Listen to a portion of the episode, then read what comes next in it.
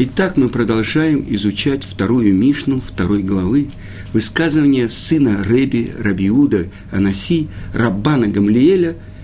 Известно, что он был баснословно богат. И чему он учит? Хорошо сочетать изучение Торы с Дерехерец. И мы приводили высказывание Раби Ильхона Вассермана, что есть два понимание, что такое Дерах Эрец. С одной стороны, это прямое ремесло. С другой стороны, это исправление своих качеств. Это э, хорошие поступки. И немножко по-другому объясняет это великий Шло. В еврейском народе называют его Шло Кадош. Это название книги Шней Лухот Абрит. Он говорит, хорошо изучать Тору, совмещать изучение Торы с Дерехерец. Что это такое? С ремеслом, то есть с глубоким изучением Торы. Вы понимаете? По-другому немножко объясняет американский раввин Рош Ешивы э, Туравы Дат, Равгедельяу Шор. И он говорит так, что Балабайт – это, в принципе, вы знаете, может быть, это народная этимология, но я задал себе вопрос, откуда произошло такое известное английское слово «босс». Э, вы знаете, «балабос», то есть э, «бааль абайт», то есть хозяин дома, то есть человек работающий, и главная его жизнь – это его дом, то есть построить свой дом, принести заработок – с другой стороны, он и посвящает какое-то время Торе.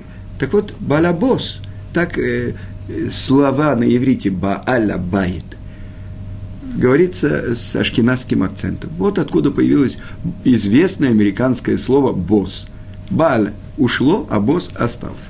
Так вот, объясняет Гедельяу Шур, что когда человек, работающий человек, балабос, не бен Тора, не сын Тора, человек, который полностью посвящает себя изучению и исполнению и реализации Тор.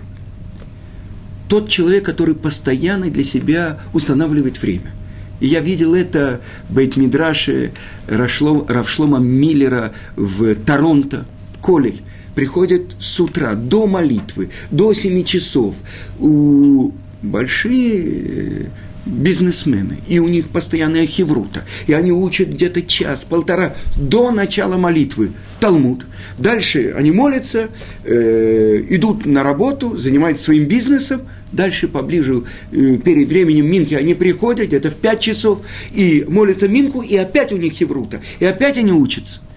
И я посмотрел – какие это люди, как они живут, как они посвящают свое время Торе, как они, э, можно сказать, поддерживают тех, кто только занимается Торой, на их деньги, и этот колель э, в Торонто. С другой стороны, я видел в Америке, во многих местах, в местах, которые были очень далеки от Торы. По, э, это была идея, это была мечта Машгиеха и Шивы Лейквуд до Равсаломана – я боюсь соврать, э, точно не скажу его имя, он говорил, что нужно открывать колели. Для Америки это была совершенно непонятная вещь, чтобы женатые люди, вместо того, чтобы идти работать, постоянно изучали Тору. И вот все-таки постепенно это началось последние 20 лет в разных местах. То есть я был и в, я не буду перечислять места в Америке, в которых я был, и где я видел какую революцию совершили эти колели. Потому что где-то 10, 12, 15 максимум э, людей, которые сидят и учат постоянно Тору, но они начинают учиться с балабатами, то есть теми людьми, которые как бы хранят масорит, которых раньше, может быть, даже и не в ортодоксальные синагоги ходили, а сейчас они устанавливают для себя постоянное время изучения Торы, и меняется облик – не только этого вся община изменяется. То есть там приходят люди, они приводят своих детей, открываются хедеры, открываются школы для девочек. Другая жизнь. А кроме всего прочего, то, что я видел во многих местах, возле этих колелей начинается некоторая деятельность и с нами, с теми, кто выросли в этом самом Советском Союзе, где была такая странная вера, которая называлась атеизм – и где людей заставляли верить в том, что они произошли от какой-то покалеченной обезьяны, которая сорвалась с ветки, потеряла свой хвост и пошла строить, вы помните, светлое будущее, которое неизбежно, коммунизм. Так вот, слава Богу, мы уже вышли из, этого, из этой клетки, из этой страны. Я хочу сказать, у меня есть э, в дипломе оценка за сдачу экзамена по научному атеизму. Так вот, видите, я уже хорошо освоил научный атеизм, что я уже дожил до кипы, уже у меня есть эти самые ниточки и прочее. Если бы я мог показать вам, вы знаете, спрашивали меня э, все родственники в начале, когда я начал носить кипу, они говорили, ты будешь лысый. Я хочу вам сказать, что э, со мной это не произошло. Да. Больше того, там какие-то фокусы происходят. Если бы я мог встать и показать вам, может, на минутку я вам покажу. Смотрите. У меня нет гвоздей, на, она не прибита гвоздями, она держится. Так вот, это особенные вещи. Уже, можно сказать, 29 лет, как я живу в Иерусалиме. И то, о чем я хотел сказать, что евреи из России, которые оказались в Америке, которые в мое же время и позже приехали, они начинают искать путь понимания для того, чтобы объяснить себе главные вопросы жизни.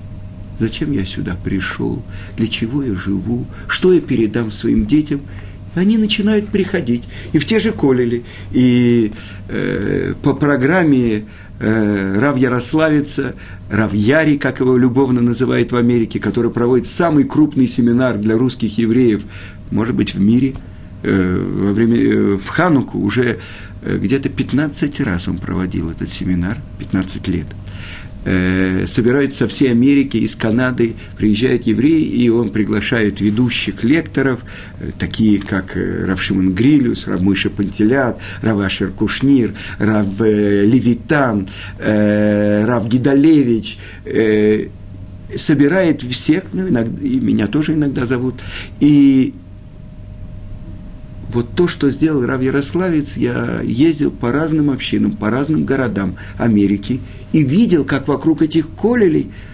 собираются общины русскоязычных евреев. И, может быть, сейчас меня видит кто-то, может быть, в Сент-Луисе, может, в Цинциннате, может, в Денвере, может, в Детройте, может быть, в Лос-Анджелесе, может, в Пола-Альто, э, я буду называть э, в Торонто, Монреале. Э, вы понимаете, целые целый много общин русскоязычных евреев, которые уже собираются вокруг таких колелей. И это великое дело. Так вот, изучение Торы и исполнение заповедей.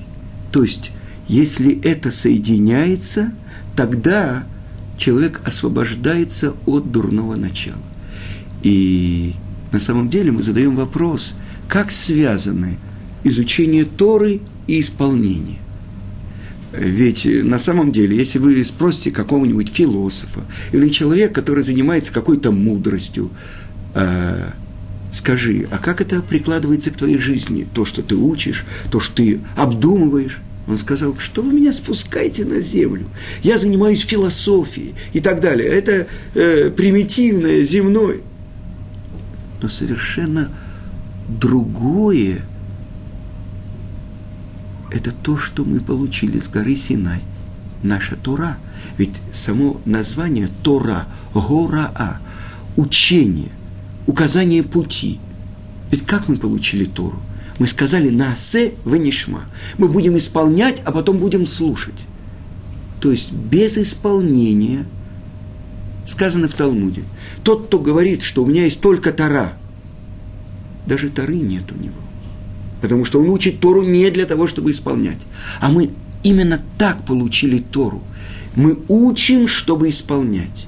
Есть самостоятельная ценность в изучении, в постижении мудрости Творца. Но без желания исполнять, она теряет весь свой смысл. И тогда мы подходим к очень глубокой вещи. Что такое слово «мицва» – заповедь? Ведь на иврите есть другие э, близкие слова. Цав – приказ, цивуй – повеление. Но почему у нас не цивуим, не цавим, а мицвод?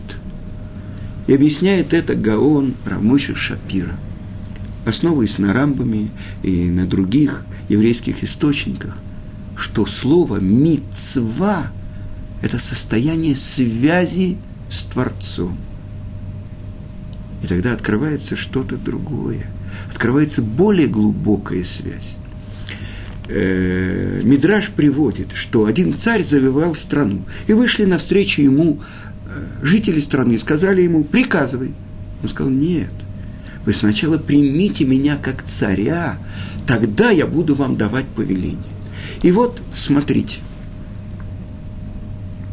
имя Творца, то, что наши мудрецы называют Авая, тот, кто дает жизнь. В Шулханарухе написано, это имя из четырех букв Юд Кей Вав Кей. Объяснение этого имени – Господин всего, тот, кто был, есть и будет. Что значит был, есть и будет? Тот, кто над временем. И тот, кто является господином всего. Но написано в Торе «Зешми ле олам». Это мое имя навсегда, но написано без вава. Ле алем. Это мое имя должно быть скрыто.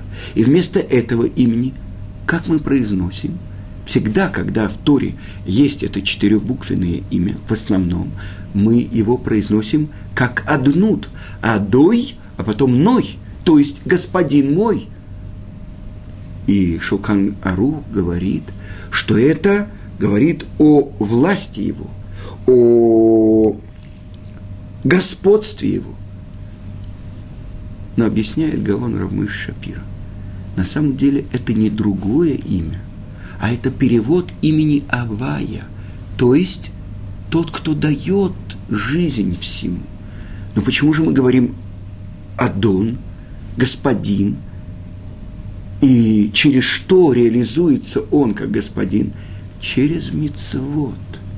А что это? Это не повеление, это не приказ господина, который дает указ своему рабу. Ничего подобного это соединение, это объединение, потому что имя одни, Адуй, а потом Ной, это только перевод имени Авая, милосердный, кто дает жизнь всему.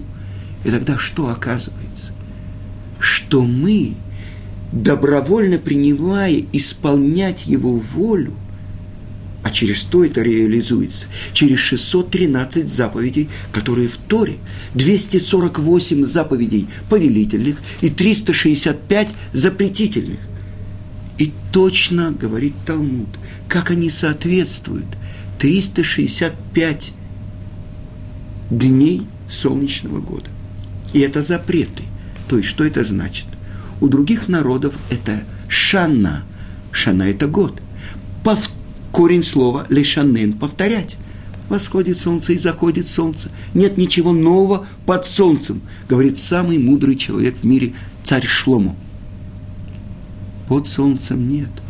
Но то, что было до сотворения солнца, а это Тора. Несомненно, там есть новое. И поэтому первая заповедь, которую получил еврейский народ еще в Египте, «Аходе шазе лахем рош ходашим, решон гу лахем лехот шеешана». Месяц – это для вас начало месяцев. Первый он для вас, для месяцев года. То есть у нас ходыш, корень слова хадаш – новый, обновление. Посмотрите на Луну. Сначала ресничка, потом в середине месяца блин – а потом опять ресничка. Все время обновление, все, все время новое. И еврейский народ сравнивается с Луной, а народы мира с Солнцем. И тогда что происходит? У нас свой особенный отсчет времени. У нас особенная связь с Творцом. Поэтому, если ты пойдешь на чужой путь, 365 дней солнечного года, 365 запретов то, что для другого человека это э, никакого запрета нет, если он съест кусок свинины. А для меня это называется Исур, запрет. А сир – это заключенный. То есть я, нарушая то, что мне запрещает Тара, помещаю себя в заключение, я связываюсь. А в святой книге «Шарык душа» ученика Арии Акодыша, Равхайма Виталя, он говорит, приводит, что 365 – это ровно количество вен и капилляров, которые в человеческом организме. А 248 – это 248 органов нашего тела. Посмотрите, какое точное соответствие заповедям и тем орудием, которые получает моя душа, когда я спускаюсь в этот мир. То есть эти одежды ровно точно соответствуют заповедям. Для чего? Для того, чтобы объединиться с источником моей жизни. Но как? Не приказ, не армия, не повеление, а что? Состояние связи, возможность объединиться с Творцом. А если человек нарушает – знаете, капилляры. Есть такая болезнь – тромбофлебит. Если капилляр закупоривается, тогда орган не получает жизненных сил. Это когда человек нарушает то, что Тара запрещает. Но с другой стороны, если мы посмотрим на себя, сказали наши мудрецы, что не даны заповеди, но только против дурного начала. Все то, что Тара сказала делать – я не хочу делать. А все то, что ты рассказала не делать, я хочу делать. И поэтому, именно преодолевая свое дурное начало, я могу прийти к тому, что я достигну цельности. Первый человек, который достиг цельности, написано впрямую в Торе. «Итхалех лефанай тамим». «Ходи передо мной и будь цельным». Кто это? Это Авраам Авину наш пратец Авраам. И если вы посмотрите э, в э, трактате Недарим сказано, до обрезания он был Авраам, числовое значение этого имени 243. Но после обрезания он стал Авраам, и это ровно 248. Он достиг цельности. Так вот, что должен делать с собой еврей? Изучать Тору не только для того, чтобы знать, как правильно ее исполнять, потому что Тара – это мудрость Творца, но он должен жить по Таре, исполнять ее. Если человек, написано дальше в Мишне, Перкея, вот, если его дела меньше, чем его мудрость, то его мудрость потеряется. Но если его дела больше, чем его мудрость, то его мудрость сохранится. И поэтому изучение Торы – вместе с исполнением заповедей, это и есть объединение с Творцом, с этим самым сущностным именем Авая, Юд Кей Вав Кей. И сказано, что только в одном месте в мире можно было произносить это имя, как оно написано. Только в Иерусалимском храме. И только первосвященник. И когда это великое и грозное имя вылетало из уст первосвященника, все люди, которые находились в храме, падали ниц и распростирались. Почему? Потому что рядом с этим именем, который источник всего, который сама жизнь, никто не может стоять самостоятельно. Потому что Эйн от Милевадо – нет ничего, кроме него, написано в Торе. Кто может стоять рядом? Кто имеет право на существование? Поэтому все должны были распростираться. И поэтому мы, чтобы получить право на нашу жизнь, мы вместо этого имени произносим другое имя. Одни. Адон, а потом Ной. Мой господин. И сказано так – продолжает Гаон Рамыш Шапира. Человек, который исполняет волю Творца в этом мире, он как посланник его. А сказано и в трактате Гитин, и в трактате Ктубот. Посланник человека, как он сам. Мы учим на нашем уровне, чтобы выяснить самые высокие вещи. Так вот, каждый человек, который исполняет свое посланничество являясь посланником самого Творца, он самый дорогой перед Творцом. Он самый близкий. Вы понимаете, какое назначение у еврея? А когда еврей утром и вечером произносит простые шесть слов «Шма Исраэль, Ашем Элокейну, Ашем Эхот», написано в Святой книге Зор, что там две большие буквы есть. В слове «Шма» – «Айн» большое, а в слове «Эхат» – «Далит» большое. И объясняет Зор. «Айн» и «Далит» вместе они составляют слово «Эд», то есть «свидетель». Еврей может днем работать сапожником, может дворником работать. Но в тот момент, когда он произносит «Шма Исраиль, Ашем Лукейну, Ашем Ихат», он представитель Творца. Он свидетельствует перед всем миром, что есть только один Творец.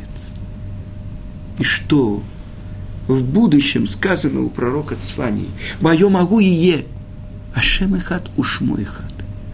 А в будущем будет Ашем один, имя его едино. Задает вопрос Талмуд, разве сейчас это не едино? Да, но в будущем – как написано это имя, так оно и будет произноситься. Все народы признают власть Творца. И это произойдет, чтобы это произошло поскорее в наши дни, когда придет наш царь Машиях бен Давид и соберет всех евреев со всех концов земли, построится храм его время, и явная власть Творца проявится не будет ни одного Гоя, который сможет сделать что-то против его воли. Вы понимаете? Власть Творца проявится в мире. Мое могу их е в этот тот день, пока мое могу в тот день, будет Творец един, и имя его едино. И сказано, что каждый простой еврей постигнет такую мудрость, как то, что постигал первосвященник святой и святых в храме в Иерушалайме. Вы понимаете? Какое время это будет? И это открывается связь между Тарой и Дерехерец. То есть, как мы живем по Таре, как мы исполняем ее, то, как объяснил Рабельхонан Вассерман. С другой стороны, те, которые хотят объяснить, что Дерехерец – это ремесло, это работа. Многие еврейские мудрецы занимались и физическим трудом. И объясняет Рамбам в законах о изучении Торы. Если человек вынужден заниматься ремеслом, сколько времени в течение дня он должен заниматься ремеслом, а сколько изучением Торы? И он говорит точное число. 9 часов, ну что делать? Только 9 часов, чтобы он учил Тору, а 3 часа посвящал на будничные дела, на заработок. И мой учитель Равицкак Зильбер, Зигранот Садик Левраха, он говорил, что человек, который работает 10 часов, чтобы принести пропитание в свой дом, а потом 2 часа вечером учит Талмуд, если это главное, ради чего он живет, то ему засчитывается, как будто 12 часов он изучал Тору. А если человек после 10 часов работы идет забивать козла, домино, в карты играет и так далее, ему засчитывается, как будто 12 часов он забивал козла. Вы понимаете? То есть это выбор человека. Ради чего я пришел в этот мир? На самом деле, объясняет величайший каббалист, учитель всего еврейского народа, Раби Муше Хайм Люцату что этот мир, на иврите мир – это олам. Корень слова элем – скрытие. Мы находимся в месте скрытия. Но что скрывает этот мир? Он скрывает своего Творца. И вы помните, конечно, историю про Буратино, Пиноки. Он сидел бедный, ел луковицу, которую купил ему папа Карло, и смотрел на такую великолепную картину. А на картине был очаг, и там висел котел, и в нем что-то такое вкусное варилось. И представьте себе, изо дня в день он горькую эту луковицу ел. у него падали слезы. И он представлял, вот там варится мясо, вот там сейчас рыба, вот там сейчас какая-то картошка. Но я хочу сказать вам, что Буратино, он был еврей. И не только потому, что у него был большой нос, а потому что в один прекрасный день он проткнул эту великолепную картину и открыл там какой-то потайной ход, он открыл какой золотой ключик и нашел великолепную страну. На самом деле мы все находимся в месте испытания, как говорит Рамхаль. И если мы пойдем за миром и будем говорить, вот это, вот это и есть цель. Сегодня луковица, завтра две луковицы, послезавтра три луковицы. Но если мы проткнем эту великолепную картину, то мы можем открыть связь с самим источником нашей жизни. Самое большое счастье у человека – быть связанным с жизнью. И это то, что написано впрямую в Торе. «Вы бахарта бехаим» – и выбери жизнь. А Творец называется «жизнь жизни». Тот, кто исполняет заповеди, изучает Тору, исполняет заповеди, чтобы быть бецавта, объединенным с тем, кто его послал в этот мир. И тот, кто выполняет полностью свое посланничество, он самый дорогой и любимый перед Творцом. Это выбор. И два значения есть Дерехерец. Либо это ремесло, либо это путь исправления своих качеств, исполнения заповедей, потому что за действиями устремляются сердца. И поэтому, если мы пойдем по пути наших працев, по пути, который указал нам Творец, когда все 248 органов нашего тела и 365 капилляров соединяются с источником нашей жизни, с единым Творцом. Это самое большое счастье в жизни человека. И для этого мы учим Тору, чтобы исполнять ее, чтобы в нашу жизнь впустить Творца. На этом я завершаю. В следующий раз мы будем учить вторую половину нашей Мишны, те слова, которые научил Рабан Гамлиэль, учитель всего народа Израиля. Всего хорошего.